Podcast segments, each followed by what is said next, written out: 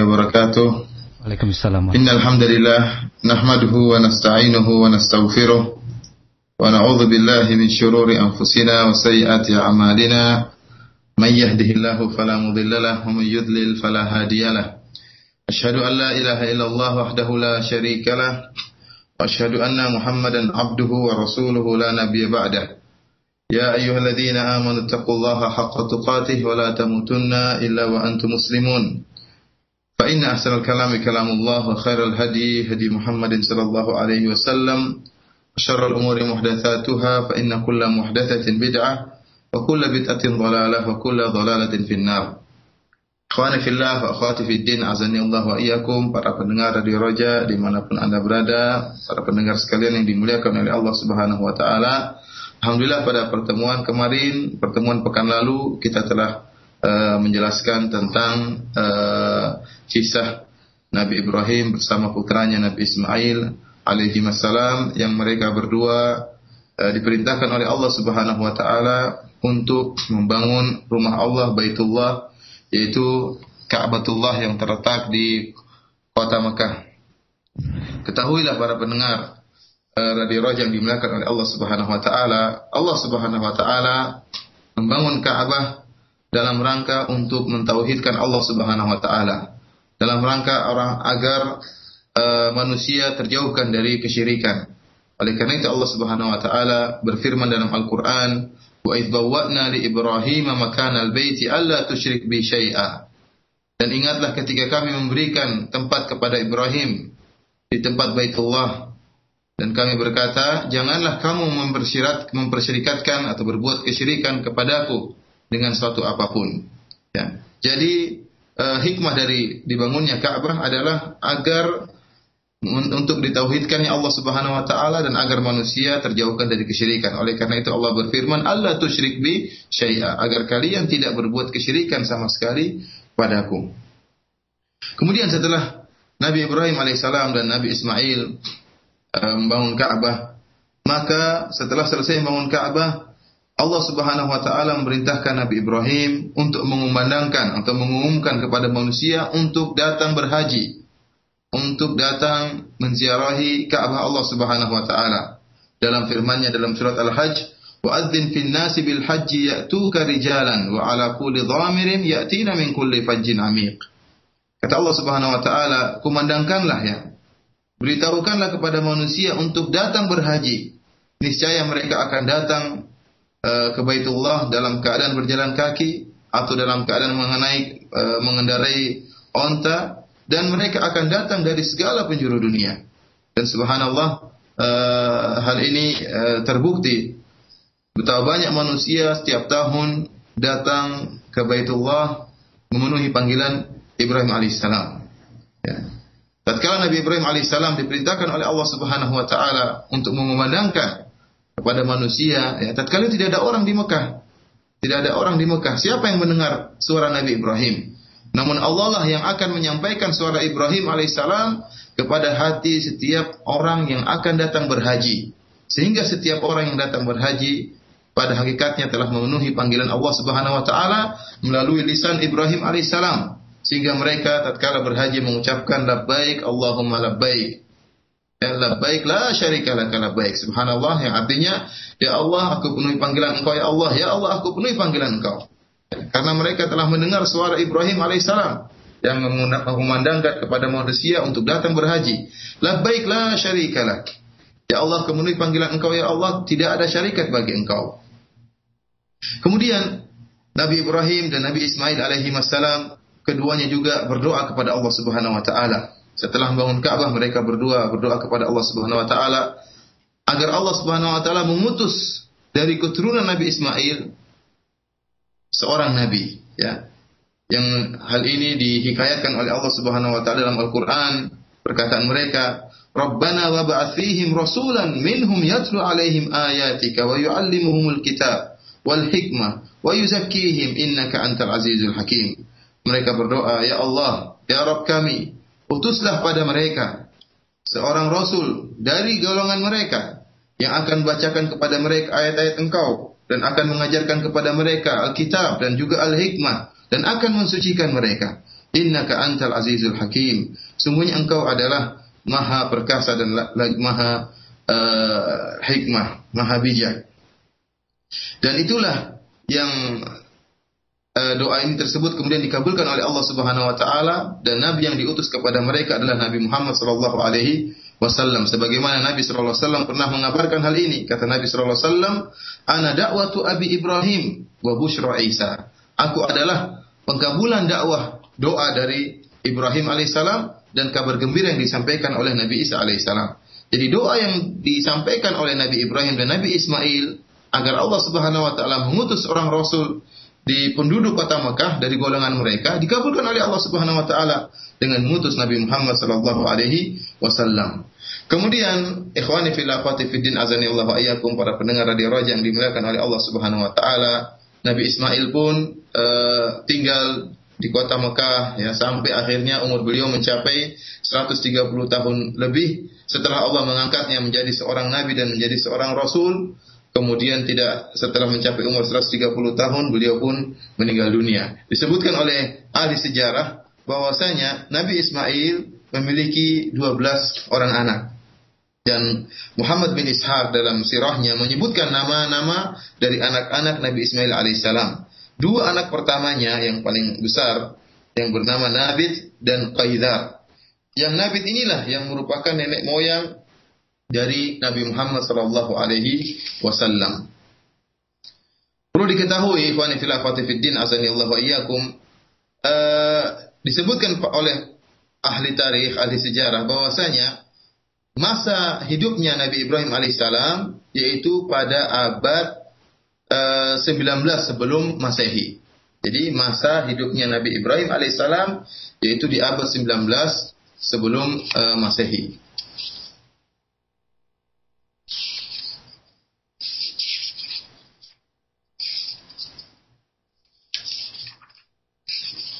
Kemudian ikhwan fillah Allah iyyakum sebagaimana telah kita jelaskan ya bahwasanya uh, Nabi Ismail hidup bersama kabilah Jurhum, yang kabilah Jurhum merupakan kabilah Arab yang asli. Ya.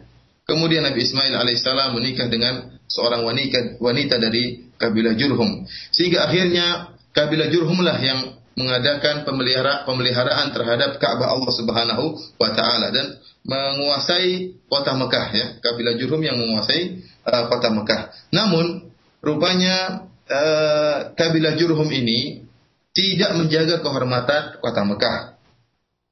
Bahkan banyak terjadi kezaliman dan kerusakan di kota Mekah. Mereka melakukan kezaliman dan juga melakukan kerusakan di kota Mekah. Bahkan mereka mencuri harta yang terdapat dalam Ka'bah. Karena banyak orang yang tatkala datang berhaji, tatkala datang menziarahi Ka'bah, mereka memberi hadiah, ya memasukkan emas dalam Ka'bah, memasukkan barang-barang berharga dalam Ka'bah ya sebagai hadiah untuk Ka'bah. Namun ternyata barang-barang tersebut dicuri oleh kabilah Jurhum ya. Dicuri oleh kabilah Jurhum. Oleh karena itu tatkala di di uh, tatkala Mekah di bawah kekuasaan mereka terjadi banyak kezaliman dan terjadi banyak kerusakan. Bahkan di zaman mereka lah air zam-zam terhenti. Bahkan sumur zam-zam ya hilang sama sekali. Bahkan bekas-bekas yang menunjukkan lokasi sumur zam-zam pun hilang di zaman kabilah Jurhum. Akhirnya uh, datanglah kabilah yang lain yaitu kabilah Al-Khuza'ah. Kabilah Al-Khuza'ah. Yang kabilah Al-Khuza'ah ini asalnya dari negeri Yaman yang dipimpin oleh pimpinan mereka yang bernama Ta'lab bin Amr bin Amir. Ya, Ta'lab bin Amr bin Amir. Dia datang dari Yaman kemudian uh, berhijrah dari Yaman menuju Mekah. Tatkala mereka dia bersama kabilahnya sampai ke Mekah, rupanya kabilah Jurum tidak menerima mereka tidak menerima kedatangan mereka dari Yaman untuk berpindah ke kota Mekah. Akhirnya terjadi peperangan di antara mereka, di antara dua kabilah. Tatkala itu ada keturunan Nabi Ismail yang disebut dengan Banu Ismail. Anak-anak Nabi Ismail alaihissalam. Ya, kita tahu bahwasanya anak-anak uh, anak-anak dari Nabi Ismail alaihissalam bukan kabilah Jurhum. Bukan kabilah Jurhum karena ibu mereka memang istri dari istri dari Nabi Ismail adalah Jurhumiyah dari kabilah Jurhum. Akan tapi anak-anak mereka tidak termasuk dalam kabilah Jurhum. Sehingga tatkala terjadi peperangan antara uh, kabilah Khuza'ah kemudian berperang melawan kabilah uh, Jurhum, anak-anak Nabi keturunan Nabi Ismail alaihissalam menjauh dari peperangan yang terjadi. Sehingga akhirnya peperangan berakhir dengan terkalahkannya kabilah Jurhum. Setelah itu akhirnya kabilah Jurhum diusir dari dari kota Mekah sehingga berpindahlah kekuasaan penguasaan kota Mekah sekarang dipegang oleh kabilah Khuza'ah. Ya, dipegang oleh kabilah Khuza'ah. Kemudian uh, kabilah Khuza'ah ini menguasai Mekah ada yang para ahli sejarah, ada yang mengatakan mereka menguasai kota Mekah sekitar 300 tahun, ada yang mengatakan 500 tahun ya. Di situlah timbul kesyirikan pertama kali ya. Pertama kali timbul kesyirikan di kota Mekah tatkala dikuasai oleh kabilah Khuza'ah. Setelah Nabi Ismail meninggal dunia, ya, alaihissalam meninggal dunia, tatkala itu orang-orang berada di atas tauhid. Karena Ka'bah tidaklah dibangun oleh Nabi Ibrahim alaihissalam kecuali untuk tauhid dan untuk menghilangkan kesyirikan. Semua mereka di atas tauhid. Adapun kerusakan yang dilakukan oleh kabilah Jurhum adalah bentuk-bentuk kemaksiatan, namun tidak sampai pada tingkat kesyirikan. Ya, tidak sampai pada kesyirikan. Kapan kesyirikan pertama kali terjadi? Pertama kali terjadi tatkala Mekah dikuasai oleh uh, kabilah Khuza'ah. Dan yang pertama kali melakukan perubahan terhadap ajaran Nabi Ismail adalah seorang uh, yang bernama uh, Amr bin Luhai Al-Khuzai, ya, seorang yang merupakan pimpinan dari kabilah Khuza'ah.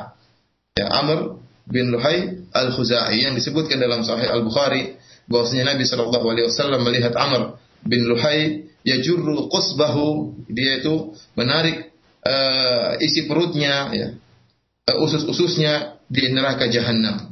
Kenapa? Karena dia yang pertama kali telah merubah agama Nabi Ibrahim alaihissalam atau telah merubah agama Nabi Ismail alaihissalam. Dia yang pertama kali menatakan kesyirikan di kota Mekah. Nanti insya Allah akan kita bahas tentang kisah dari Amr bin Luhai al-Khuzai ini. Kita lanjutkan. Setelah kabilah Jurhum menguasai kota Mekah sekitar 300 tahun atau sekitar 500 tahun, terjadi pemberontakan, ya. pemberontakan yang dipimpin oleh anak-anak keturunan Nabi Ismail alaihissalam, ya. yang mereka adalah Quraisy. Tatkala itu kabilah Quraisy terpecah-pecah. Kemudian mereka dikumpulkan seluruhnya oleh seorang yang bernama Qusay bin Kilab. Qusay bin Kilab inilah dia yang telah mengumpulkan anak-anak keturunan Nabi Ismail alaihissalam suku-suku yang terpecah-pecah di kabilah-kabilah Arab. Kemudian mereka pun e, karena tidak puas dengan kekuasaan yang dipegang oleh Khuza'ah ya, kabilah Khuza'ah, kerusakan yang ditimbulkan oleh mereka. Akhirnya mereka pun mengadakan peperangan dan akhirnya dimenangkan oleh uh, kaum Quraisy. Kaum Quraisy. Setelah itu, setelah Qusay bin Kilab uh, mencapai masa tua ya, dan akan meninggal dunia, maka dia pun menyerahkan kepimpinannya kepada anak-anaknya. Dia serahkan kepada anaknya paling tertua yang bernama Abdul Dar ya. Abdul Dar. Karena Abdul Dar ini punya saudara-saudara yang lain yang bernama Abdul Manaf, Abdul Syams dan Abdul Uzza ya. Abdul Manaf, Abdul Syams dan Abdul Uzza. Tatkala Usai bin Kilab meninggal dunia, kemudian juga anaknya Abdul Bar meninggal dunia, maka cucu-cucu dari Qusay bin Kilab pun berperang. Mereka saling memperebutkan kekuasaan uh, di kota Mekah. Terjadi peperangan di antara mereka. Sehingga mereka terpecah menjadi dua dua kelompok. Terpecah, terpecah menjadi dua kelompok. Sebagian kelompok mendukung kepemimpinan uh, Abdul Manaf, keturunan Abdul, Manaf. Yang satunya kelompok yang lain uh, bersepakat untuk uh, membantu uh, keturunan Abdul Dar. Sehingga terjadilah persekutuan dua dua kelompok saling bermusuhan di antara mereka. Satu kelompok bersama Abdul Dar dan satu kelompok bersama Abdul Manaf. Adapun Abdul Manaf, mereka tatkala e, bersekutu, mereka mengadakan sumpah. Mereka melakukan sumpah di Ka'bah dengan mengambil uh, sebuah tempayan yang berisi minyak wangi, kemudian mereka seluruhnya mencelupkan tangan mereka ke dalam minyak wangi tersebut, kemudian mereka pun mengusapkan tangan mereka di Ka'bah. Yang akhirnya mereka dinamakan dengan halful mutayyibin yaitu persekutuan orang-orang yang uh, memakai minyak wangi. Adapun uh, Banu Abdiddar, anak-anak keturunan Abdiddar, mereka juga melaksanakan sumpah. Mereka menandakan sebuah tempayan yang mereka isi darah, kemudian seluruh anggotanya masukkan tangannya ke dalam darah, kemudian mengusapkan tangan-tangan mereka di Ka'bah yang mereka dikenal dengan Al-Ahlaf. Terjadilah permusuhan yang amat sengit di antara dua uh, dua kelompok ini, namun akhirnya dengan izin Allah Subhanahu wa taala mereka pun bersepakat dan uh, pengaturan Mekah setelah mereka damai, mereka pun membagi pengaturan kota Mekah. Adapun Banu Abdi Manaf, keturunan Abdul Manaf, ya, yang ini semua adalah orang-orang Quraisy yang merupakan anak-anak dari Usai bin Kilab ya. Keturunan Abdul Manaf mereka memegang siqayah war rifadah. Apa itu siqayah? Siqayah adalah pengairan atau memberi air minum kepada jemaah haji atau pengaturan air minum kepada masyarakat kota Mekah. Demikian juga rifadah. Apa itu rifadah? Rifadah yaitu penjamuan atau penyediaan masalah uh, makanan. Kalau ada jemaah haji, mereka pun memotong sembelihan untuk diserahkan makanannya kepada jemaah haji. Adapun Banu Abdiddar, mereka yang menguasai atau mengatur tentang pengaturan Ka'bah, tentang masalah kiswahnya Ka'bah, tentang masalah pertahanan, ya, masalah pengurusan Ka'bah, ya, masalah hadiah yang dimasukkan ke dalam Ka'bah, dipegang seluruhnya oleh Banu Abdiddar. Dan akhirnya terus berjalan damai di antara di antara mereka yang akhirnya uh, dari Banu Abdi Manaf inilah adanya uh, Hashim. Setelah Hashim kemudian adanya Abdul Muttalib yang merupakan kakek dari Nabi Muhammad sallallahu alaihi wasallam. Yang setelah Abdul Muttalib meninggal dunia, dia yang memegang Siqai dan Rifadah, memegang tentang pengairan di kota Mekah, kemudian masalah air minum di kota Mekah serta penjamuan terhadap jemaah haji, akhirnya diserahkan kepada uh, uh, kepada uh, Al Abbas bin Abdul Muttalib ya Al-Abbas bin Abdul Muthalib yang merupakan paman Nabi Shallallahu Alaihi Wasallam. Yang akhirnya kemudian dari Abdul Muthalib ini lahirlah Abdullah bin Abdul Muthalib, baru kemudian lahirlah Nabi Muhammad Shallallahu Alaihi Wasallam. Demikianlah secara singkat, secara singkat dan ringkas tentang silsilah uh, Nabi Muhammad Shallallahu Alaihi Wasallam. Yang Nabi Muhammad Shallallahu Alaihi Wasallam adalah keturunan dari Qusay bin Kilab yang merupakan keturunan dari anak-anak Nabi Ismail alaihissalam. Kita kembali kepada kisah dari uh, Amr bin Luhai al-Khuzai. Ya. Amr bin Khuzai, uh, Amr bin Luhai al-Khuzai, sebagaimana tadi anda jelaskan bahwasanya Khuza'ah yang merupakan kabilah datang dari Yaman yang telah berhasil mengusir kabilah Jurhum, ya. Mereka menguasai Ka'bah sekitar 300 tahun atau sekitar 500 tahun. Dan mereka adalah kaum yang buruk ya.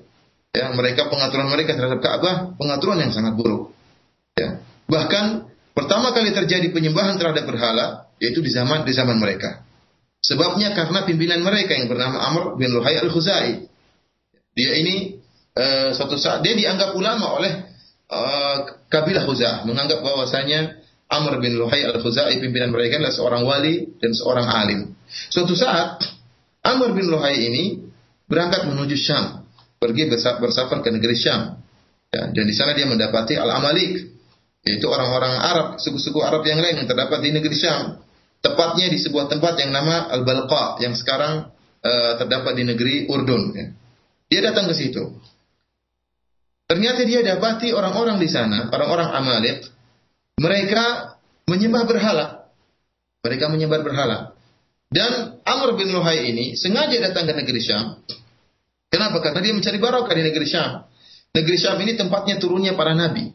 Para nabi-nabi kebanyakan di negeri Syam. Kita tahu bahwasanya kita kembali ingatkan para pendengar sekalian bahwasanya Nabi Ibrahim alaihissalam disebut dengan Abul Anbiya, bapaknya para nabi. Kenapa? Karena dari Nabi Ibrahim alaihissalam ada dua putra, yang satu bernama Ishak Nabi Ishak alaihissalam, yang satu bernama Nabi Ismail alaihissalam seluruh nabi dan rasul yang datang setelah Nabi Ibrahim merupakan keturunan Nabi Ibrahim alaihissalam. Seluruh nabi merupakan keturunan Nabi Ishak alaihissalam kecuali Nabi Muhammad. Nabi Muhammad merupakan keturunan Nabi Ismail alaihissalam. Tidak ada nabi yang lain yang merupakan keturunan Nabi Ismail kecuali Nabi Muhammad sallallahu alaihi wasallam. Adapun nabi-nabi yang lain yang datang setelah Nabi Ibrahim alaihissalam seluruhnya merupakan keturunan Nabi Ishak kemudian Yakub, kemudian ada Daud, ada Ismail dan uh, Daud, kemudian Musa dan Isa dan selainnya merupakan keturunan Nabi Nabi Ishak. Oleh karena dikenal dikenallah Nabi Ibrahim dengan nama Abul Anbiya, uh, bapak uh, bapak para nabi. Dan kebanyakan nabi-nabi tersebut tinggalnya di Syam. Ya. Kebanyakan nabi-nabi tersebut seperti Nabi Yakub tinggalnya di Syam. Oleh karena itu, uh, Amr bin Luhay al-Khuzai, ya, dia pun pergi negeri Syam, ke negeri Syam, tempatnya di Balqa untuk mencari barokah. Ternyata dia dapati orang-orang di sana menyembah berhala. Maka dia pun bertanya kepada mereka, apa ini berhala-berhala yang kalian sembah? Kata mereka, Orang-orang di sana mengatakan di negeri Syam mengatakan ini adalah sembahan-sembahan kami. Nastansiruhum suruna. Kami minta tolong kepada mereka berhala-berhala kami, sembahan-sembahan kami, maka sembahan-sembahan kami pun menolong kami. Nastamtiruhum fayumtiruna. Kami minta agar mereka menurunkan hujan, ternyata mereka pun menurunkan hujan. Hebat kata Amr bin Luhai al-Khuzai. Ini berhala-berhala yang hebat. Akhirnya dia meminta hadiah satu meminta hadiah sebuah patung dari mereka. Akhirnya diberilah kepada mereka memberi hadiah kepada Amr bin Luhai al-Khuzai sebuah patung yang bernama Hubal. Akhirnya Amr bin Luhai al-Khuzai ini membawa Hubal dari negeri Syam, dia taruh di Ka'bah di kota Mekah. Setelah itu dia pun memanggil seluruh kaum yang ada di kota Mekah, orang-orang Khuza'ah dari kabilah Khuza'ah dan seluruh penduduk Mekah untuk menyembah berhala ini. Mereka pun kaget ya. Karena mereka sama sekali tidak pernah terbetik dalam mereka, di benak mereka kesyirikan. Memang benar Jurhum, kabilah Jurhum melakukan kemaksiatan. Terjadi perzinahan, terjadi perampokan, pencurian, kezaliman. Demikian juga Bani Khuza'ah juga melakukan, kabilah Khuza'ah juga melakukan kemaksiatan. Perzinahan, perampokan, pencurian, pembunuhan. Namun tidak pernah mereka melakukan kesyirikan. Tidak pernah terbetik dalam hati mereka. Yang pertama kali mengenalkan mereka kepada kesyirikan adalah Amr bin Luhai al-Khuzai. Dia yang telah membawa patung Hubal dari negeri Syam menuju ke kota Mekah. Setelah dia mendatangkan patung Hubal diletakkan di Ka'bah, maka dia pun memanggil orang-orang yang ada di Mekah untuk menyembah berhala ini. Mereka pun bertanya, apa ini? Wahai Amr bin Luhai al-Khuzai, apa yang kau bawa ini? Ini adalah patung. Ada apa dengan patung tersebut? Maka dia mengatakan, patung ini, kalau kita minta tolong kepada dia, dia akan menolong kita. Dan kalau kita minta dia menurunkan hujan, maka dia akan turunkan hujan bagi kita. Wah, akhirnya mereka kagum dengan perkataan Amr bin Luhai al-Khuzai. Kenapa? Karena Amr bin Luhai al-Khuzai adalah pimpinan kabilah mereka. Kemudian kedua, mereka menganggap Amr bin Luhai al-Khuzai adalah orang alim, orang seorang wali. Apatah lagi ternyata patung ini dibawa dari negeri Syam yang terkenal merupakan tempat tinggalnya para rasul dan para nabi. Akhirnya mereka pun menyembah uh, berhala ini, menyembah uh, uh, uh, patung Hubal. Oleh karena itu, di situlah kenapa disebutkan dalam hadis Rasulullah SAW yang diriwayatkan oleh Imam Bukhari dan Imam Muslim Rasulullah SAW bersabda Ra'aitu Amr bin Amir al-Khuzai yaitu Amr bin Luhai yajurru qusbahu finnar aku melihat dia aku melihat Amr bin Luhai al-Khuzai dia telah menyeret isi perutnya yaitu uh, apa namanya tali pusatnya apa uh, usus-ususnya dia seret di api neraka. Karena awwala man sayyab sayyab sawaib. Dialah orang yang pertama kali telah melakukan bid'ah saibah. Ya, bid'ah saibah yang di, telah diingatkan oleh Allah Subhanahu wa taala tentang uh, macam-macam onta yang merupakan bid'ah yang dilakukan oleh khurafat yang dilakukan oleh Amr bin Luhai al-Khuzai ya. Yaitu saibah yaitu uh, seekor unta betina yang tidak boleh ditunggangi sama sekali karena telah melakukan sesuatu. Jadi unta ini tidak boleh ditunggangi. Ya. Dan disebut dengan saibah. Yang pertama kali melakukan bid'ah saibah atau khurafat saibah ya. Unta ini disucikan, tidak boleh ditunggangi adalah Amr bin Luhai al-Khuzai. Dia yang pertama kali mendatangkan kesyirikan dan juga melakukan kebid'ahan. Oleh karena itu Rasulullah SAW melihat dia dalam sebagian riwayat Imam Bukhari dan Imam Muslim menyeret ususnya di api neraka. Dalam riwayat yang lain yang diriwayatkan oleh Muhammad bin Ishaq uh, dengan hadis yang dengan sanad yang sahih atau sanad yang hasan ya. Dia menjelaskan dengan lebih tafsil, lebih terperinci.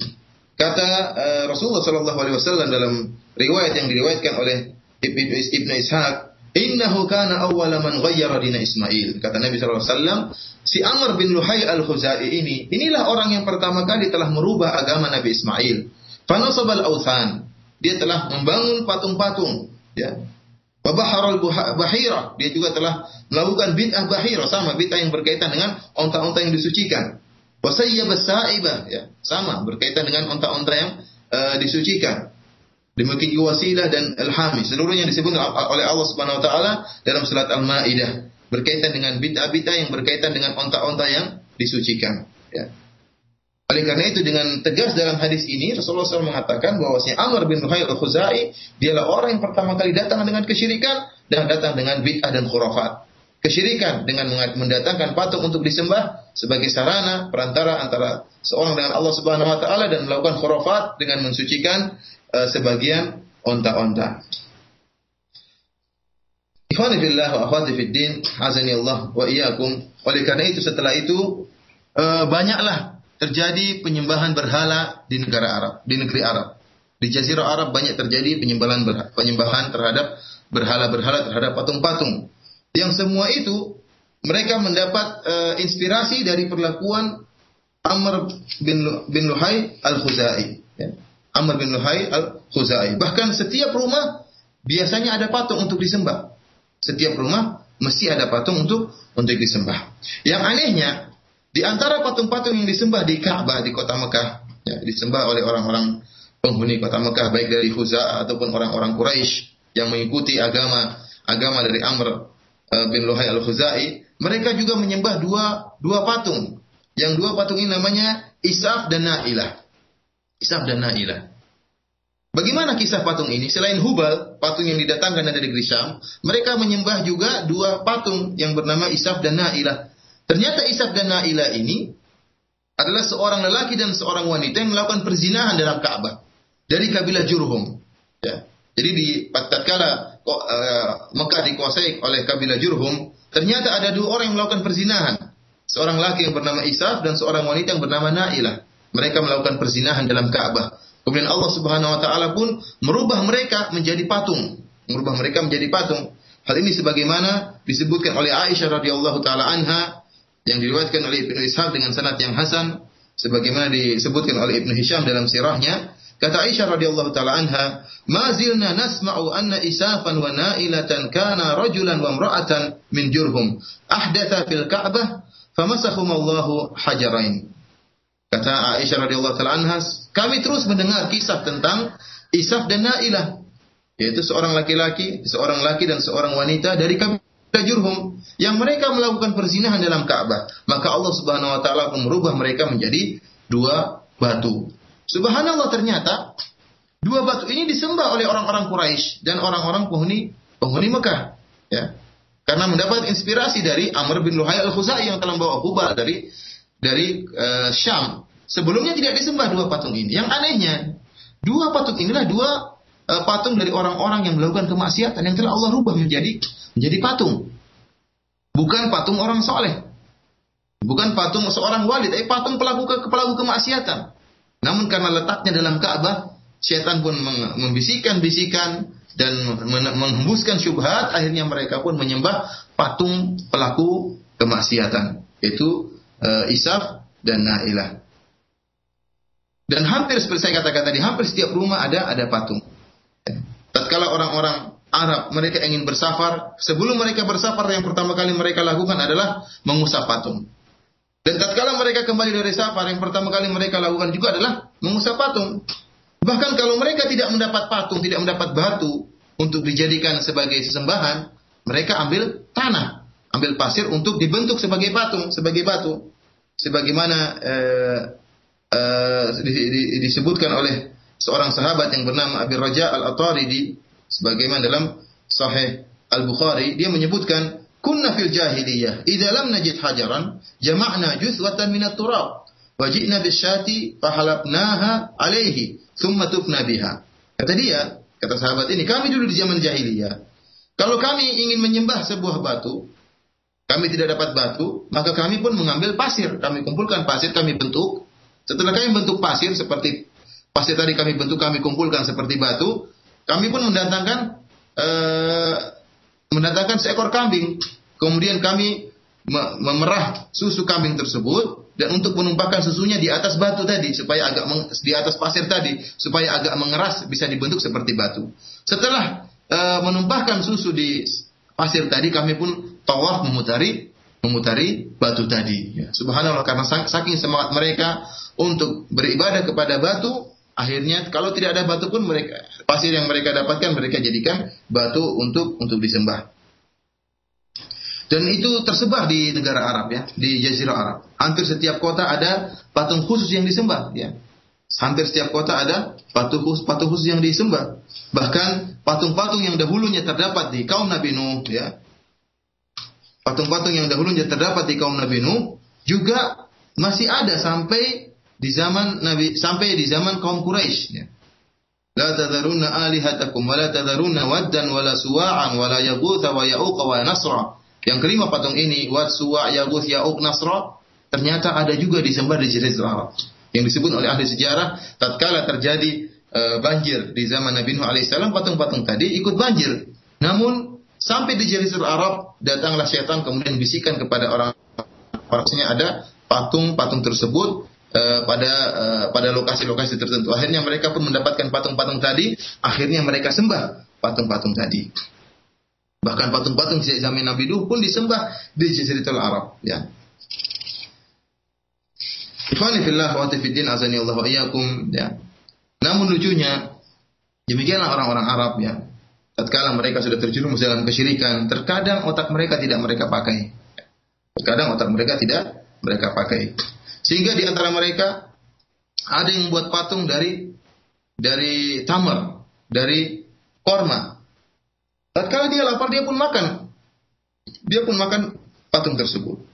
Dia pun makan patung-patung tersebut. Ini suatu hal yang sangat sangat lucu. Oleh karena itu disebutkan dalam satu syair tatkala mengejek Bani Hanifah, ya. Bani Hanifah ini, kabilah Hanifah ini dia memiliki uh, sebuah patung yang mereka buat sendiri dari makanan. Tatkala mereka ditimpa rasa lapar, mereka pun makan Tuhan mereka. Disebutkan dalam sebuah syair, akalat rabbuha hanifatu min ju'in qadimin biha wa min i'wazin ya. Hanifah mereka telah makan Tuhan mereka sendiri. Kenapa? Karena rasa lapar yang mereka derita. Karena rasa lapar yang mereka derita. Akhirnya uh, Tuhan mereka sendiri mereka mereka makan. Demikian juga kisah seorang uh, Arab yang dia uh, ingin menyembah sebuah patung. Tatkala dia datang ingin menyembah sebuah patung, dia dapati ada dua ekor serigala yang datang e, ke arah patung tadi. Apa yang terjadi oleh serigala tersebut? Dua ekor anjing tadi. Ternyata dua ekor anjing tadi kencing di atas patung tadi. Kencing di kepala patung tadi. Maka dia pun kaget. Dia berkata, Arabun yabulu sa'labani bi ra'sihi. Laqad dhalla man balat alaihi sa'alibu. Apakah ada Tuhan ya, yang dikencingi oleh dua ekor anjing? Sungguh terhina orang atau sungguh terhina Tuhan yang dikencingi oleh uh, anjing-anjing. Hanya dia pun berpikir, kok ada Tuhan seperti ini. Ya. Namun demikianlah karena kebodohan, kejahilan yang ada pada mereka sehingga akhirnya mereka tetap menyembah berhala ya e, dan melakukan kesyirikan demikian juga khurafat yang tersebar di eh, orang-orang e, Arab. Kemudian ikhwani fillah Allah wa di antara khurafat yang tersebar di negeri Arab yaitu khurafat tentang tatayur. Tentang tatayur yaitu mereka mengkaitkan nasib sial dengan uh, apa yang terjadi dengan suara, dengan nama-nama, dengan perubahan alam, dengan kejadian alam mereka kaitkan nasib sial dengan hal-hal tersebut. Oleh karenanya orang-orang Arab dahulu tatkala mereka ingin bersafar, mereka pergi ke burung, sekumpulan burung. Kalau mereka atau seekor burung, kalau mereka usir burung tadi dan burung tadi terbang ke arah kanan, maka mereka melanjutkan safar mereka. Dan jika ternyata burungnya diusir malah lari ke sebelah kiri, mereka tidak jadi bersafar. Mereka mengatakan ini tasya'um, ini adalah nasib sial. Kenapa? Burungnya tatkala diusir lari ke kiri. Demikian juga uh, tatkala dengan nama-nama ada namanya yang kurang bagus mereka ah ini nama ini tidak baik dan ini akan mendatangkan nasib sial. Demikian juga pernikahan mereka tidak menikah kecuali pada bulan-bulan tertentu dan tidak mau menikah pada bulan-bulan tertentu. Misalnya bulan Syawal mereka tidak mau. Saya tidak kita tidak mau menikah bulan Syawal kenapa? Bulan sial. Itu tersebar di negeri negara Arab, bentuk-bentuk kesyirikan. Ikhwani fil fiddin azani Allah wa iyyakum, para pendengar radio Raja yang dimuliakan oleh Allah Subhanahu wa taala. Kita berusaha untuk mengenal jenis-jenis kesyirikan yang tersebar di negara di negeri Arab. Jangan sampai ternyata kesyirikan-kesyirikan tersebut masih ada uh, di zaman sekarang dan masih banyak orang yang terjerumus dalam kesyirikan tersebut. Dengan kita mengenal bentuk-bentuk kesyirikan yang ada di zaman dahulu, kita akan semakin sadar bahwasanya kesyirikan itu ternyata masih ada terus bahwasanya dakwah kepada tauhid masih terus dibutuhkan. Dakwah tauhid yang disebut oleh orang adalah dakwah kuno yang memang merupakan dakwah kuno yang di, di apa didakwahkan oleh para nabi dari dahulu sampai sekarang Demikian juga para pengikut para nabi terus mendakwakan tauhid karena memang kesyirikan masih terus tersebar. Kemudian di antara kerusakan yang dilakukan oleh orang-orang Arab, kalau kita lihat dari kehidupan kemasyarakatan mereka, yaitu di antaranya adalah perzinahan yang mereka lakukan. Ya. Betapa banyak perzinahan yang mereka lakukan. Selain perzinahan, e, mereka minum minum khamar, kemudian mereka juga main judi, ya. kemudian e, membunuh anak-anak mereka, kerusakan-kerusakan yang sangat banyak yang telah mereka lakukan. Agar ada gambaran kepada kita bagaimana rusaknya Jazirah Arab tatkala itu sebelum diutus Rasulullah Shallallahu Alaihi Wasallam. Di antara jenis-jenis pernikahan yang mereka lakukan, sebagaimana disebutkan oleh Aisyah radhiyallahu taala anha yang diriwayatkan oleh Imam Al Bukhari rahimahullah dalam sahihnya, Aisyah menyebutkan ada empat model pernikahan yang dilakukan oleh orang-orang Arab. Ya. Yang pertama pernikahan biasa yang sebagaimana uh, seorang laki-laki menikah dengan dengan seorang wanita dengan adanya adanya wali. Ini tentunya tidak mengapa. Ada pernikahan jenis kedua. Jenis kedua itu bagaimana? Yaitu seorang laki-laki uh, menikah dengan seorang istri, seorang wanita. Kemudian, tatkala wanita tersebut suci dari haidnya dan sang lelaki belum berhubungan dengan istrinya, maka sang suami ini pun menyuruh istrinya untuk pergi ke laki-laki lain, untuk tinggal tidur bersama laki-laki lain, untuk disetubuhi oleh laki-laki lain, sampai akhirnya hamil. Kalau sudah hamil baru dibawa pulang ke rumahnya. Ini pernah dilakukan oleh orang-orang Arab.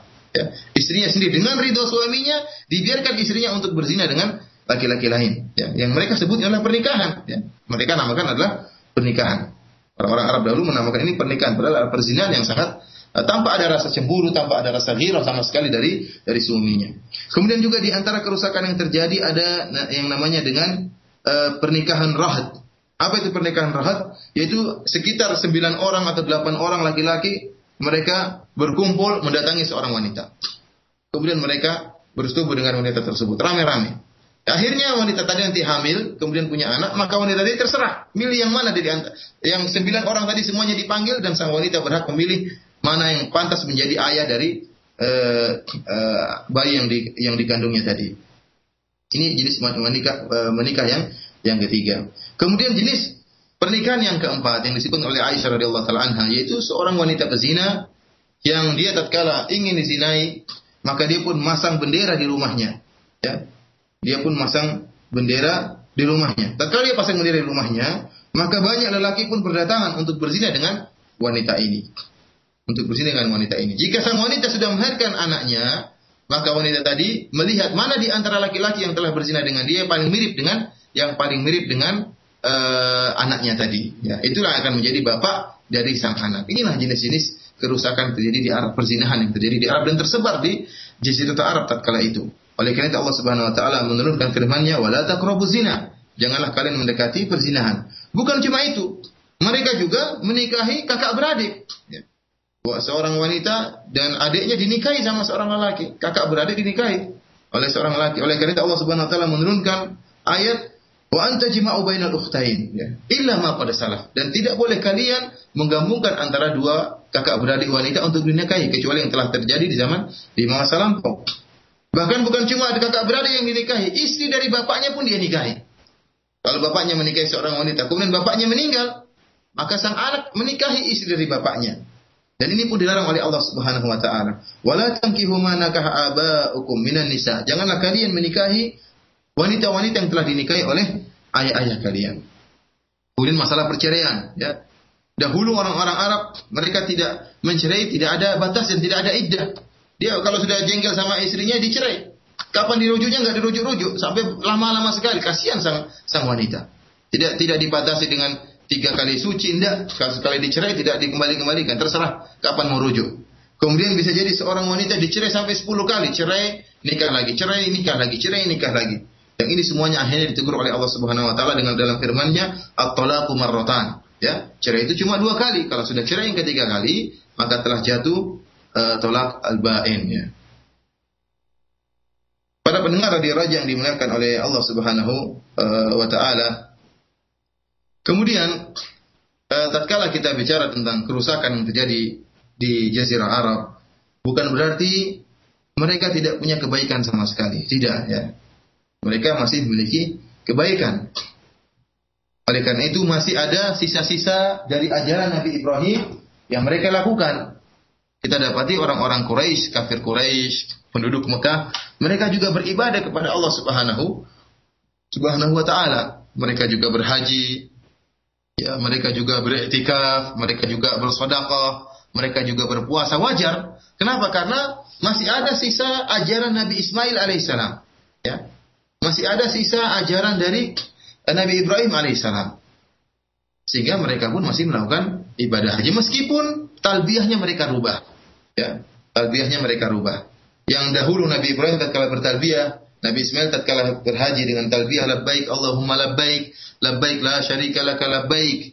Innal hamda wa ni'mata laka wal mulk la syarika lak. Ya, dulu talbiyahnya para nabi dan orang-orang yang bertauhid labbaik Allahumma labbaik ya Allah aku penuhi panggilan Engkau ya Allah labbaik la syarika laka labbaik ya Allah tidak ada syarikat bagi Engkau mereka rubah orang-orang kafir Quraisy mereka rubah talbiyah mereka mereka tambah dengan kalimat illa syarikan huwalak tamliku huwa mamalak kecuali syarikat yang diizinkan oleh Engkau hai Allah dan yang Engkau menguasai mereka dan mereka tidak memiliki apa-apa ya bayangkan lihat perhatikan talbiyahnya orang kafir Quraisy awalnya tauhid namun akhirnya kesyirikan. Di awal labaik Allahumma labaik labaik la syarika laka labaik.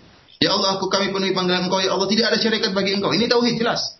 Namun mereka tutup dengan kesyirikan. Illa syarikan huwalak malak. Mereka tambah-tambah dalam zikir. Namun tambahan tersebut berisi kesyirikan. Yang artinya kecuali syarikat, syarikat yang kau izinkan ya Allah, yang kau menguasai mereka dan mereka tidak menguasai apa-apa.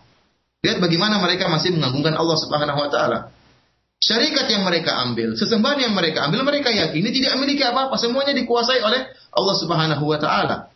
Akan tetapi sembahan-sembahan tersebut hanyalah sebagai wasilah antara mereka dengan Allah Subhanahu wa taala. Ma na'buduhum illa liyuqarribuna ila Allah zulfa. Tidaklah kami menyembah mereka kecuali untuk mendekatkan kami kepada Allah sedekat-dekatnya. Dalam ayat yang lain Allah menceritakan tentang perkataan mereka, kata Allah Subhanahu wa taala, mereka berkata, "Haula'i syufa'auna indallah." sembahan-sembahan kami ini, berhala-berhala kami ini adalah pemberi-pemberi syafaat bagi kami di sisi Allah Subhanahu wa taala. Ya. Oleh karena itu terjadi uh, bid'ah dan kesyirikan dalam ibadah-ibadah yang dahulunya murni berisi tauhid seperti ibadah haji. Contohnya juga masalah tawaf ya. Orang-orang tatkala itu mereka tawaf dalam keadaan telanjang. Ya, mereka datang kemudian tawaf di Ka'bah dalam keadaan telanjang. Sampai ada seorang wanita yang tawaf dalam keadaan telanjang kemudian uh, dia malu sambil menutupi kemaluannya. Kemudian sambil berkata, Al-yawma yabdu ba'duhu au kulluhu. Fama bada minhu fala uhillu. Tatkala dia bertawaf sambil menutup kemaluannya dia berkata, hari ini nampak uh, sebagian atau seluruhnya kata dia. Sebagian aurat nampak atau seluruhnya kelihatan. Dan apa yang nampak saya tidak halalkan sama sekali, tidak salahkan orang lain untuk melihat. Namun demikianlah terjadi kerusakan di uh, Ka'bah dan terjadi kesyirikan di Ka'bah sendiri ada patung Hubal, ada patung Isah dan dan Nailah. Namun uh, ini menunjukkan masih ada sisa ibadah yang telah meskipun telah dirubah telah terjadi bid'ah ataupun khurafat atau kesyirikan namun ibadah pengagungan terhadap Allah masih masih ada. Demikian juga orang-orang Arab terkenal dengan uh, sifat yang lain seperti sifat karom. Mereka sangat baik ya, sangat memuliakan tamu. Sampai bisa jadi bisa jadi uh, seorang yang di rumahnya tidak ada kecuali hanya seekor onta. Yang Onta tersebut mereka hidup dari onta tadi, susunya mereka ambil ya. Setiap hari mereka minum dari susu dari onta tersebut ya. Seakan-akan kehidupan mereka mereka topangkan kepada onta ini. Namun jika datang seorang tamu dari luar kota yang mungkin mereka tidak kenal, mereka rela untuk menyembelih onta tadi untuk memuliakan sang tamu. Dan ini terkenal di orang-orang Arab. Ya, terkenal di orang-orang Arab. Oleh karena itu tadi kita katakan bahwasanya uh, apa namanya di antara kerjaan atau yang dilakukan kerjaan dilakukan oleh orang-orang Quraisy yaitu adalah sikoya dan rifada. Apa itu sikoya? Sikoya yaitu memberi minuman kepada jamaah haji. Dan rifada yaitu menyembelih sembelihan, menyembelih binatang untuk diberikan kepada jamaah haji. Luar biasa akhlak mereka. Datang jemaah haji dari jauh dari luar kota datang ke kota Mekah, mereka jamu dengan berikan minuman kepada mereka, dengan menyembelih uh, sembelihan kambing atau unta diserahkan kepada mereka. Yang mereka sangat membanggakan hal ini. Dan ini ditegur oleh Allah Subhanahu wa taala dalam surat At-Taubah kata Allah Subhanahu wa taala, "Aja'altum siqayatal haji wa imaratal masjidil haram kaman amana billahi wal yaumil akhir wa jahada fi sabilillah la yasawuna indallah wallahu la yahdil qaumadh dhalimin." Ya, apakah orang-orang kafir Quraisy tersebut ya tatkala mereka memberikan minuman kepada jamaah haji dan beri makanan kepada jamaah haji dan mengatur uh, mengatur uh, mengurus Masjidil Haram, apakah sama dengan orang yang beriman kepada Allah dan berjihad di jalan Allah? Tentunya tidak sama di sisi Allah Subhanahu wa taala dan Allah tidak akan memberi petunjuk kepada orang-orang yang berbuat kezaliman. Ya. Jadi mereka bangga dengan apa yang mereka lakukan, ya kebaikan yang mereka lakukan, memberi minum kepada jamaah haji, memberi makan kepada jamaah haji. Namun kata Allah Subhanahu wa taala semua itu tidak ada nilainya dibandingkan dengan keimanan kepada Allah Subhanahu wa taala, tauhid kepada Allah Subhanahu wa taala.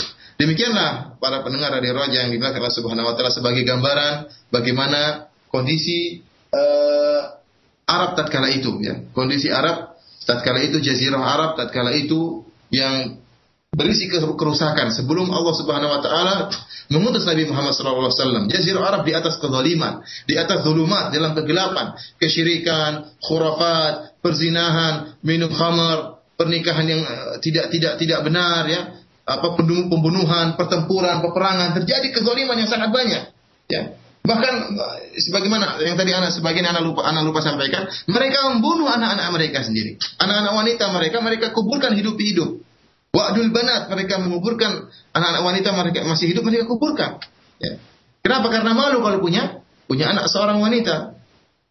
Wa idza busyira ahadun bil untha dhalla wajhu muswadda wa huwa kadhim. Ya, kalau dikabarkan kepada seorang di antara mereka bahwasanya yang lain anak perempuan, maka langsung sedih, sedih. Ayusiku ala hunin am yadusuhu. Ya. Ini saya punya anak wanita sekarang, apa yang harus saya lakukan? Apakah saya bunuh sekarang? Saya kuburkan hidup-hidup atau saya tunggu, ya? Tunggu nanti. Nanti baru dibunuh. Ya. Wa idzal mau'udatu su'ilat bi ayyi dzambin qutilat. Allah sebutkan ya. Tatkala anak-anak uh, uh, kenapa mereka dikubur? Anak wanita kenapa dikubur? Apa kesalahan mereka? Ini dilakukan oleh orang-orang Arab. Asalnya disebutkan dalam hari sejarah bahwasanya ada uh, kabilah Rabi'ah. Kabilah Rabi'ah uh, di antara kabilah-kabilah Arab, mereka terjadi peperangan dengan kabilah yang lain. Terjadi peperangan dengan kabilah kabilah yang lain. Terjadi peperangan yang sangat dahsyat, peperangan yang sangat sengit, yang akhirnya putri dari raja dari pimpinan kabilah Rabi'ah ini ditawan oleh kabilah yang lain. Ditawan oleh kabilah yang lain. Ya, dan biasanya kalau kabilah yang lain sudah menawan seorang wanita, ada kebaikan di antara mereka, mereka tawarkan. Kamu wahai wanita, mau kembali kepada kabilahmu atau kau mau menetap sama laki-laki yang telah menawanmu. Ternyata putri dari kabilah Rabi'ah ini dia tidak milih kembali kepada Rabi'ah, milih kepada laki-laki yang telah menawan dia. Mungkin karena suka kepada laki-laki yang telah menawan dia, akhirnya dia pun milih untuk tinggal bersama laki yang telah menawan dia. Ya, tidak kembali kepada ayahnya, tidak kembali kepada kabilahnya. Hal ini akhirnya menjadi aib yang sangat besar bagi kabilah Rabi'ah. Akhirnya pimpinan dari kabilah Rabi'ah dia bersumpah kalau saya punya anak wanita, saya akan bunuh mereka. Kalau saya punya anak wanita, saya akan bunuh. Kenapa? Karena saking sangat malu dengan apa yang telah dilakukan oleh putrinya. Dan ternyata qadarullah, anaknya lebih dari 10, semuanya wanita. Ya. Dia kemakan sumpahnya, anaknya lebih dari 10, semuanya wanita. Akhirnya dia pun, semua anaknya pun dia kubur hidup-hidup. Dia kubur hidup, karena untuk menghilangkan rasa malu. Karena apa namanya, Eh, keangkuhan yang dia miliki karena malu karena putrinya tadi telah berkhianat meninggalkan dia bahkan memilih laki-laki yang menawan dia. Akhirnya setiap anak wanita yang lain dia dia kuburkan. Akhirnya ini pun menjadi Arab menjadi adat di, di bangsa Arab, menjadi adat di jazirah jazirah Arab. Bahkan merupakan kebanggaan ya kalau ada seorang yang membunuh anaknya. Malu kalau ada anak perempuannya dia pun bunuh. Kalau sudah bunuh dia bangga. Sampai ada seorang sahabat pernah uh, bercerita kepada Nabi Shallallahu Alaihi apa yang telah dilakukan di zaman jahiliyah. Tatkala dia punya seorang anak wanita, maka dia biarkan anak wanitanya pun hidup sampai usia mungkin lima tahun atau tujuh tahun atau berapa tahun ya sebelum dewasa. Maka tatkala sudah kelihatan cantik anaknya, kemudian mulai datang orang-orang ingin menghidbah anak putrinya, maka dia pun timbul hamiyah dalam dirinya, keangkuhan dalam dirinya. Dia ingin mengubur putrinya ini. Dia ingin mengubur putrinya ini. Maka dia pun mengatakan kepada istrinya, albisiha wa zayyiniha ya ya hiasilah uh, putri kita ini dan pakaikan pakaian yang bagus. Sang ibu pun bertanya, mau bawa ke mana? Ya, ibunya sudah curiga, karena itu kebiasaan orang Arab. Orang Arab itu kalau punya anak perempuan, ada dua cara bunuhnya. Pertama langsung dibunuh, yang kedua dibiarin dulu sampai gede. Kalau sudah gede baru dihias, dipakai baju yang indah, baru dibunuh. Akhirnya tatkala sang suami sahabat ini ingin anaknya dihiasi, dipakaikan pakaian yang bagus, maka sang ibu curiga, mau apa kamu apakan putri kita ini? Apa kata-kata sahabat ini kita akan mengunjungi sebagian kerabat kita, ingin mengunjungi sebagian kerabat kita.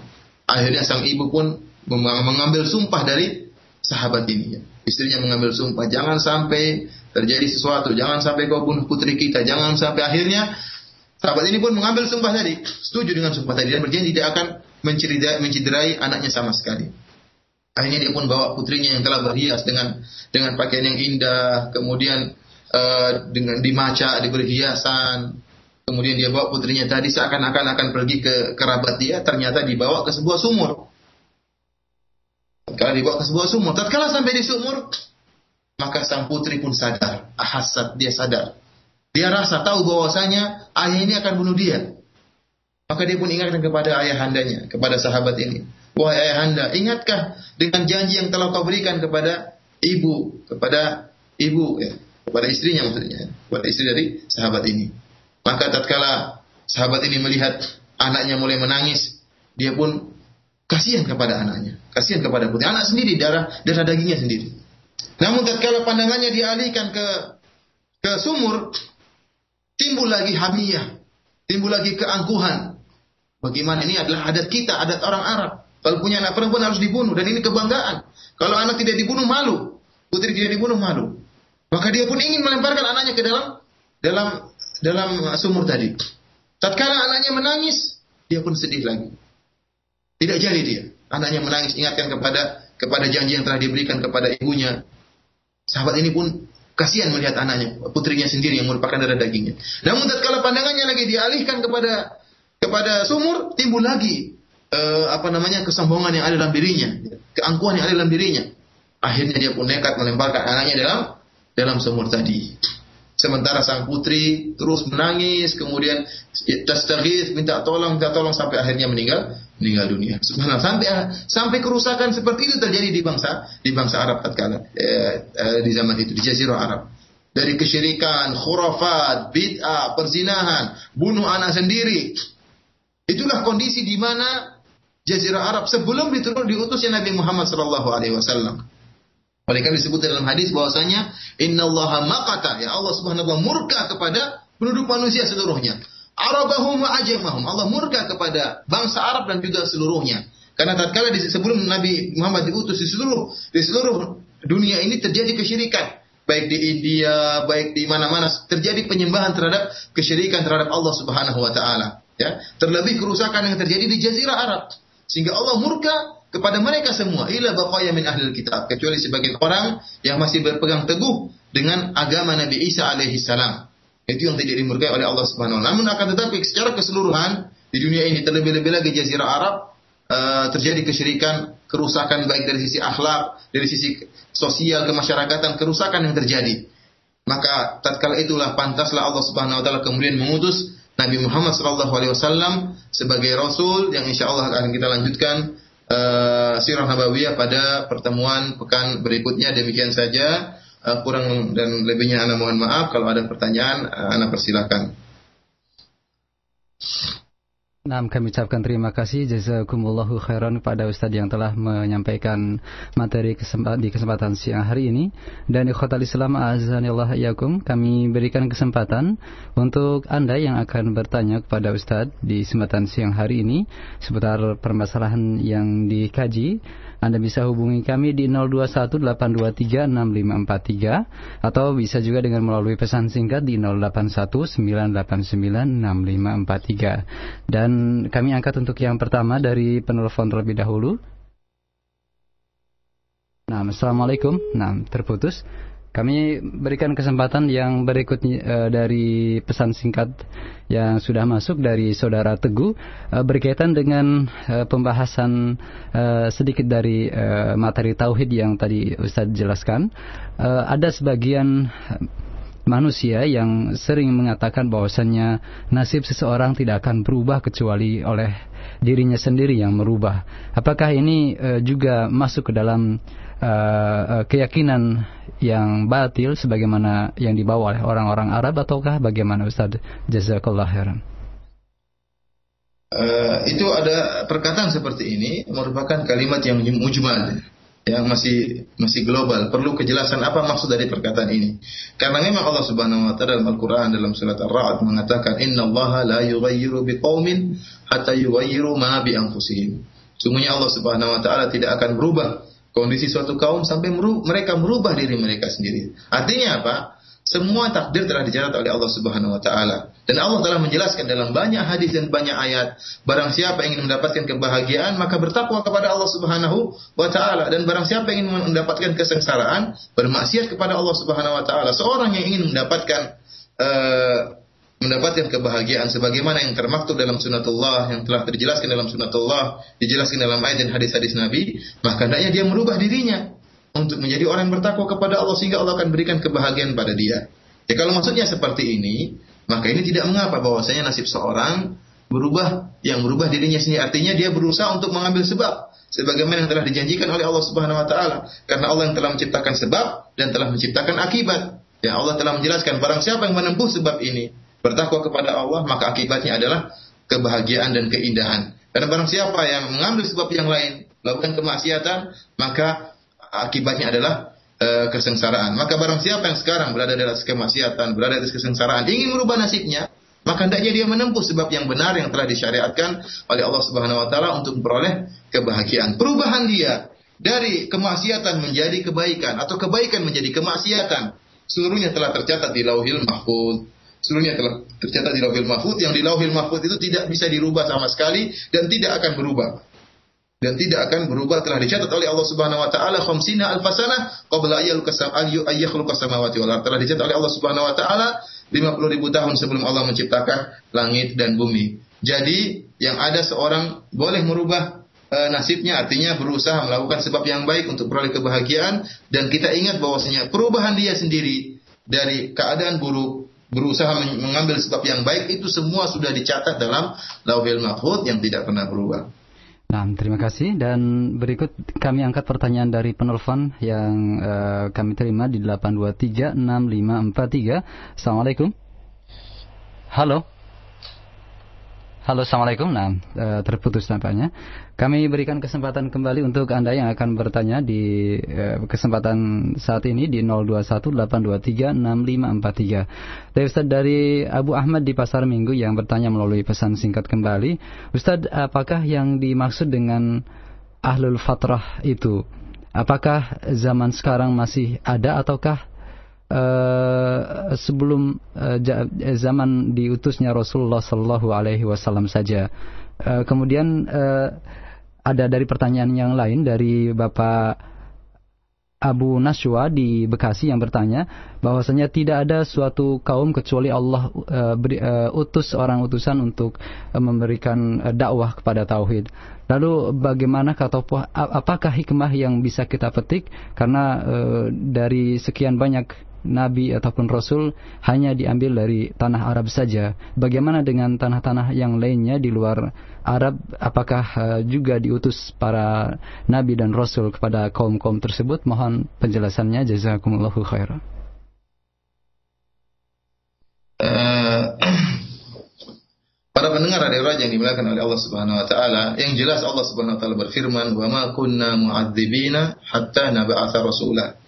Kami tidak akan menghadap suatu kaum sampai kami mengatas seorang rasul. Kami tidak menghadap suatu, sebuah kaum sampai kami mengutus seorang rasul. Baik itu merupakan rasul yang benar-benar seorang rasul atau seorang yang dia uh, membawa risalah para rasul.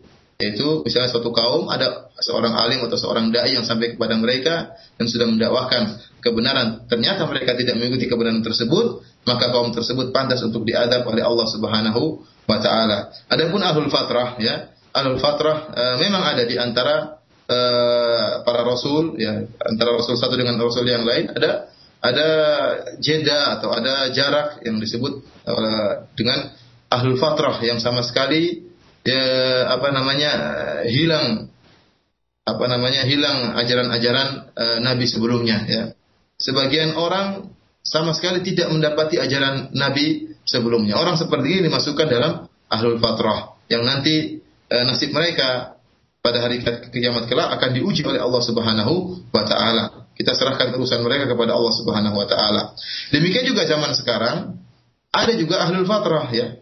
Bukan bukanlah ahlul fatrah artinya merupakan jeda di antara dua orang nabi atau dua orang rasul akan tapi sebuah kaum yang sama sekali tidak pernah mendengar tentang Islam.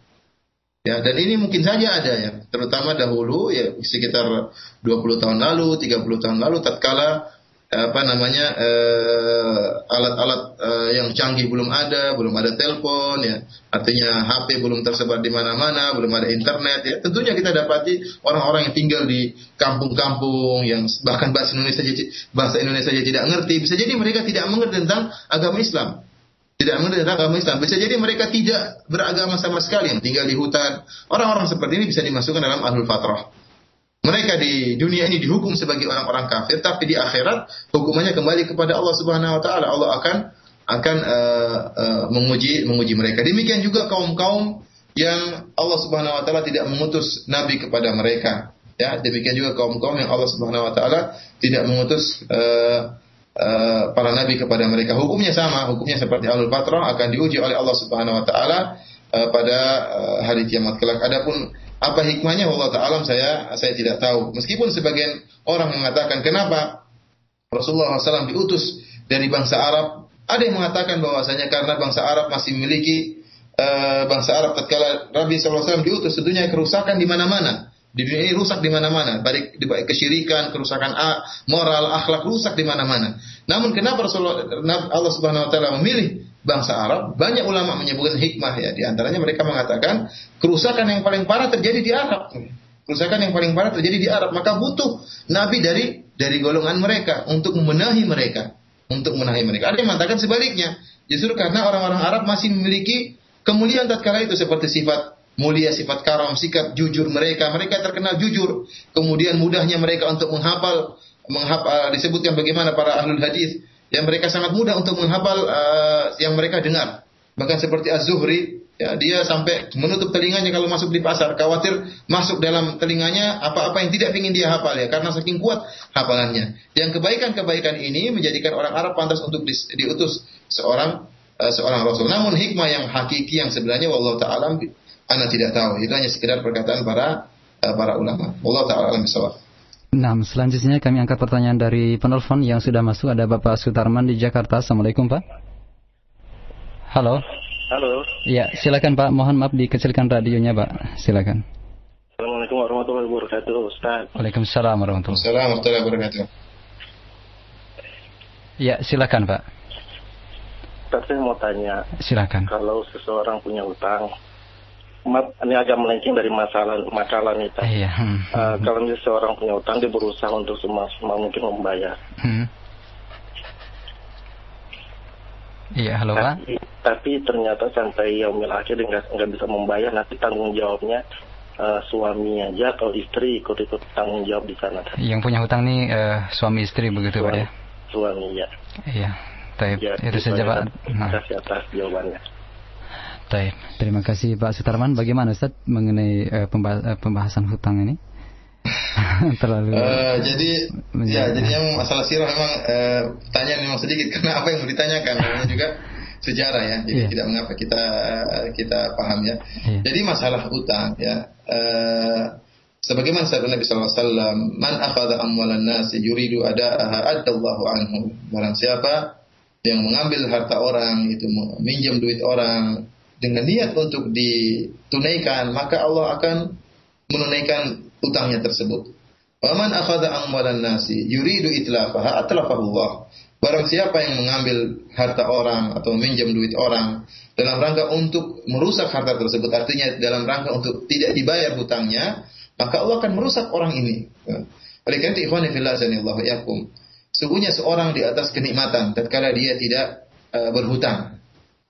Oleh karena jangan sampai seorang berhutang duit ya hanya sekedar untuk memperbanyak hartanya. Hutang itu tidak tercela Rasulullah SAW pun uh, minjam duit. Akan tapi seorang minjam duit karena kebutuhan, kebutuhan yang mendesak. Bukan tatkala kebutuhannya sudah tercukupi, namun ingin yang lebih mewah, ingin yang lebih banyak, akhirnya dia berhutang. Ya karena untuk memenuhi sifat tamaknya. Maka ini tidak tidak dibenarkan dalam dalam syariat ya. Kita berhutang tatkala kita butuh karena asalnya hutang itu adalah minta tolong orang lain. Dan kita dasarnya asalnya kita tidak minta-minta tolong dari dari orang lain. Akan tapi namanya manusia kebutuhan juga banyak dan terkadang kita ditimpa dengan kesulitan sehingga seorang pun uh, berhutang dan seperti saya katakan tadi hutang itu disyariatkan apa diperbolehkan sebagaimana Nabi SAW juga uh, juga berhutang. Dan ingat tatkala kita minjam dari orang ingat bahwasanya niat kita untuk mengembalikan. Kalau kita pasang tatkala ini kita pasang niat tersebut tatkala kita minjam uang. Kita ingat insya Allah saya akan bayar.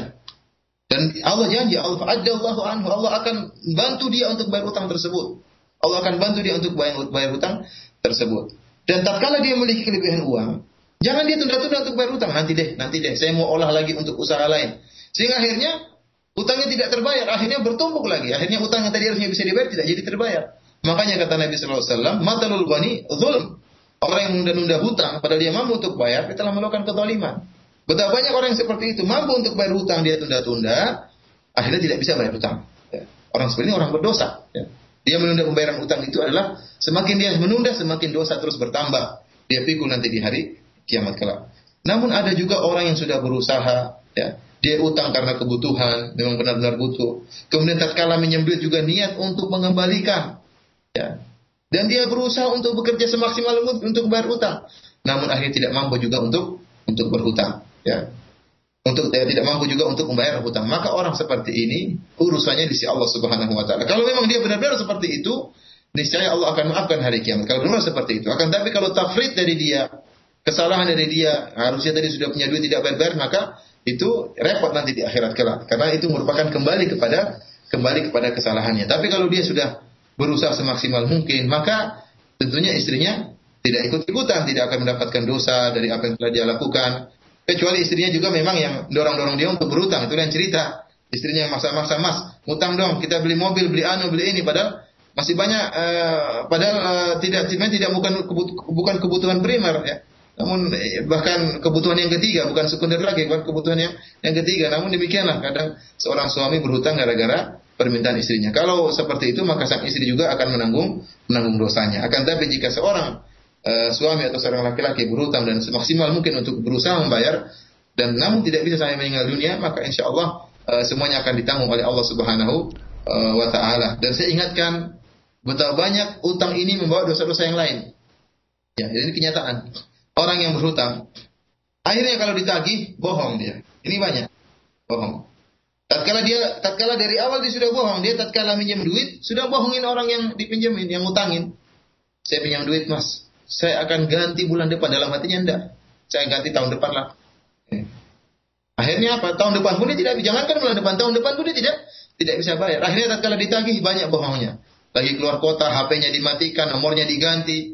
Dan macam-macam akhirnya terjerumus dalam kedusan-kedusan yang bertumpuk-tumpuk gara-gara untuk terhindar dari tagihan tagihan utang. Oleh karena jika seorang sudah dalam keadaan tenang ya, pikirannya tenang meskipun uh, kebutuh apa apa apa yang dia miliki seadanya, maka hendaknya dia beristirahat dan jauhi dirinya dari uh, hutang piutangnya. Allah taala alam bisawab. Baik, selanjutnya dari uh, penelpon kembali ada Bapak Syamsul di uh, Cimanggis yang sudah masuk. Assalamualaikum Pak. Waalaikumsalam. Silakan Pak. Ini Ustaz, apa Allah itu kan tidak mengakan tidak akan menghadap satu kaum sebelum diatus, diutusnya Rasul ya Ustaz. Iya. Hmm. Nah, cuman yang jadi pertanyaan saya gini Ustaz. Sekarang apa sekarang udah banyak apa taklim-taklim udah banyak dakwah ya kan. Walaupun nggak ada apa Rasul yang sono misalnya saya untuk mendakwakan seseorang tidak mampu ya kan. Apakah orang itu tetap apa tidak dianggap berdosa melakukan amal dosa karena dia nggak tahu misalnya yang melakukan bid'ah atau apa apa padahal orang yang tidak mengenakal jilbab misalnya Ustaz sekarang kan udah banyak contohnya. Padahal dia kan punya mata Ustaz ya. Sekarang banyak orang bercadar banyak orang berjenggot harusnya itu kan jadi apa? Jadi pelajaran. Dakwah juga ya buat mereka. Hmm. Assalamualaikum Ustaz. Nah Waalaikumsalam warahmatullahi wabarakatuh. Terima kasih Pak. Silakan Ustaz. Jadi para pendengar radio yang dimuliakan oleh Allah Subhanahu wa taala masalah uh, uzur ya. Apakah seorang yang dapat uzur atau tidak itu suatu masalah yang gaib. Suatu masalah yang gaib. Seorang ini diberi uzur oleh Allah atau tidak kita tidak tahu. Akan tapi memang kita punya kaidah itu kembali kepada hakikat orang itu sendiri. Bisa jadi ya. Bisa jadi seorang hidup di zaman sekarang ini melihat uh, apa namanya Islam, orang pakai cadar di mana-mana, ada ada siaran radio macam-macam. Namun bisa jadi dia memang ternyata tidak pernah mendengar kebenaran. Di sini tinggal misalnya tinggal di suatu tempat apa namanya suatu tempat yang ternyata dididik terus oleh uh, ayahnya dengan suatu madhab yang batil di dicekokin bid'ah setiap hari dan tidak boleh mendengar uh, radio rojak misalnya diingatkan itu hati-hati radio sesat sehingga dia tidak berkesempatan sama sekali. Tidak berkesempatan sama sekali. Dan digambarkan radio rojak kayak gini kayak gini ini ustaz-ustaznya itu keras-keras. Akhirnya dia sama sekali tidak pernah mendengar radio rojak misalnya atau sama sekali tidak pernah mengikuti sunnah bisa jadi orang ini dapat uzur dari Allah Subhanahu bisa jadi. Itu kita nggak tahu hakikatnya. Namun sesuatu itu kembali kepada uh, orangnya. Oleh karena itu Syekh Albani rahimahullah tatkala menjelaskan hadis uh, Nabi wasallam tatkala bersabda man sami abi Yahudian kana au Nasraniyan thumma la yu'minu bi illa kana min ahli nar ya, barang siapa yang mendengar tentang saya kata Nabi Muhammad baik dari orang Yahudi maupun orang Nasrani kemudian tidak beriman tentang aku maka dia akan jadi penduduk neraka. Ini jelas bahwasanya kalau tatkala Nabi Muhammad sudah diutus, masih ada orang Nasrani di atas agamanya tidak mengikuti Nabi Muhammad, maka akan masuk neraka. Demikian juga orang Yahudi. Namun kata Syekh Albani mengatakan, "Man sami abi yang mendengarkan tentangku samaan sahihan dengan pendengaran yang benar." Artinya? Orang mendengar tentang Nabi, tentang Nabi, dengan pendengaran yang benar.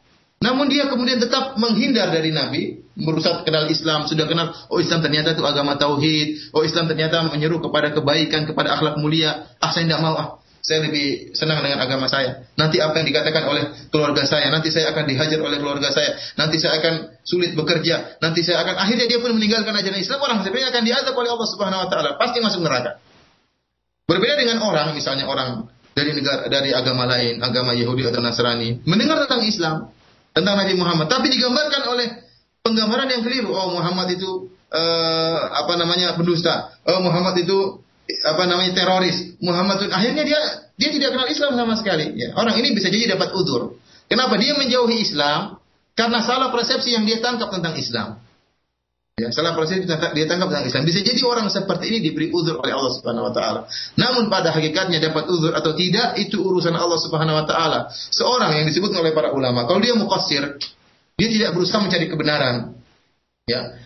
Ada ada di situ dengar tentang pengajian, tidak berusaha untuk mendengar, dia berpaling.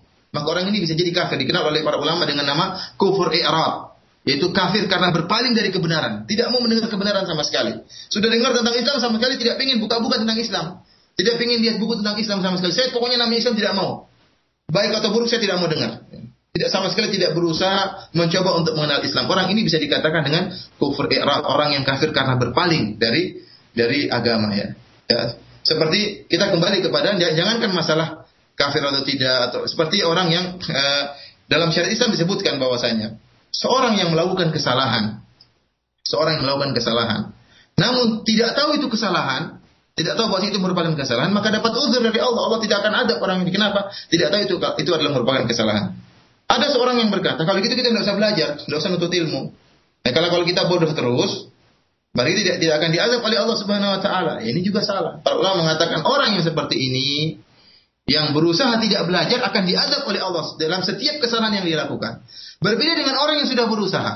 Sudah berusaha untuk belajar, mencari kebenaran, kemudian masih terjerumus dalam kesalahan yang dia tidak ketahui mengetahui, maka dia itu tidak mukosir, dia sudah berusaha bersungguh-sungguh orang seperti ini dapat uzur dari Allah Subhanahu wa taala. Kesimpulannya uh, kepada Bapak yang bertanya tadi, masalah uzur adalah masalah gaib yang kembali kepada Allah Subhanahu wa taala, kembali kepada hakikat orang tersebut. Apakah dia berusaha mencari atau atau tidak? Apakah dia sudah berusaha mencari namun ternyata pintu-pintu kebenaran tertutup sama dia sehingga tidak sama sekali tidak pernah sama sekali mendengar sunnah, maka seperti orang ini bisa jadi diberi uzur oleh Allah Subhanahu wa taala. Wallahu taala alam bisawab. Nah, uh, jazakallah khairan. Satu pertanyaan terakhir untuk uh, kesempatan siang ini saja dari Pak Arif di Pejaten dan satu penanya lagi yang bertanya hal yang sama. Ustadz barakallahu fikum, mengapa orang tua Rasulullah Shallallahu alaihi wasallam atau orang-orang yang sezamannya dihukumi kafir padahal mereka uh, masuk ke dalam uh, manusia yang hidup di uh, zaman ahlul fatrah atau uh, sebelum diutusnya Rasulullah sallallahu alaihi wasallam jazakallahu khairan. Uh, pertanyaan insya Allah akan kita jawab pada pertanyaan berikutnya karena ada perkataan Al-Imam Nawawi yang sangat indah namun tidak sempat saya nukil pada uh, kesempatan kali ini insya Allah pada kesempatan lain kita akan menjawab pertanyaan ini ya. Demikian juga ada uh, syubhat-syubhat yang dilontarkan seputar masalah ini. Insya Allah kita akan bahas pada pertemuan yang lain. Nah. Demikian saja wabillahi taufiq wal hidayah. Assalamualaikum warahmatullahi wabarakatuh. Waalaikumsalam warahmatullahi wabarakatuh. Jazakallah khairan kepada Ustaz Firanda Hafizullah yang telah menyampaikan eh, materi kajian di siang hari ini yang rutin beliau sampaikan di Sabtu pukul 13 waktu Indonesia bagian barat dari uh, silsilah atau uh, serial pembahasan uh, Sirah An-Nabawiyah As-Sahihah yang secara langsung kita simak dari kota Madinah An-Nabawiyah. Semoga bermanfaat apa yang beliau sampaikan dan sekali lagi kami ucapkan terima kasih jazakumullahu khairan untuk beliau. Kemudian mohon maaf karena ada beberapa pertanyaan yang datang melalui pesan singkat yang tidak bisa kami ajukan. Semoga kita dipertemukan kembali bersama beliau di kesempatan Sabtu petang di eh, Sabtu siang di pekan mendatang.